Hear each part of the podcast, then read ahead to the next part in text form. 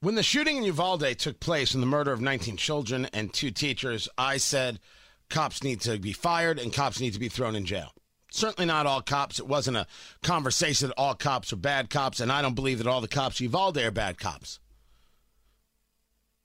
But if you were standing in a hallway and not going into the classroom for an hour, I want you to lose your pension. I want you in jail. And I had people say, Tony, you don't know what you're talking about. You rush to judgment. I don't believe that to be true. Tony Katz, 93, WIBC, good morning. They didn't enter a classroom that was unlocked.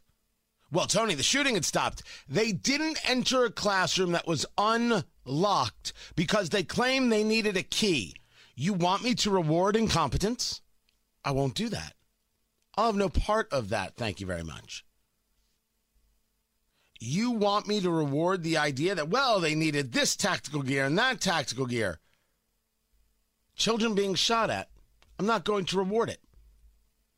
Not about to. Parents were willing to go in the school, and they were kept out. We know of at least one mother who was cuffed for at least momentarily, which is far too long. I'm not going to reward it. Then there's this story that a Uvalde police officer who had a rifle, had the gunman, saw the gunman, was able to take a shot at the gunman, and for whatever reason, checked with their supervisor. Now, as is being reported, checking with a supervisor to take the shot at someone trying to enter the school, not actually necessary. Not actually procedure. New revelations here, kind of, in the sense that, yes, it paints a picture of complete chaos, of law enforcement not in charge of the scene, a lot of what we're hearing and have heard about.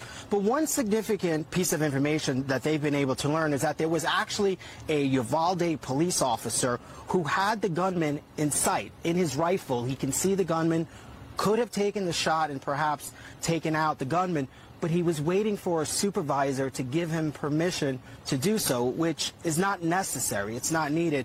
But by the time he spoke to his supervisor, the gunman had already been gone and was able to get inside the school. So certainly, Anderson, a missed opportunity there, and that's what this report touches on.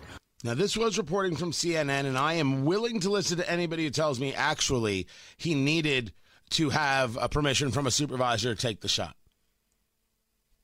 Then, of course, the question is, if you know you've got this active shooter situation or a problem at a school, how is a supervisor not engaged? Which then brings us to the conversation of incompetence.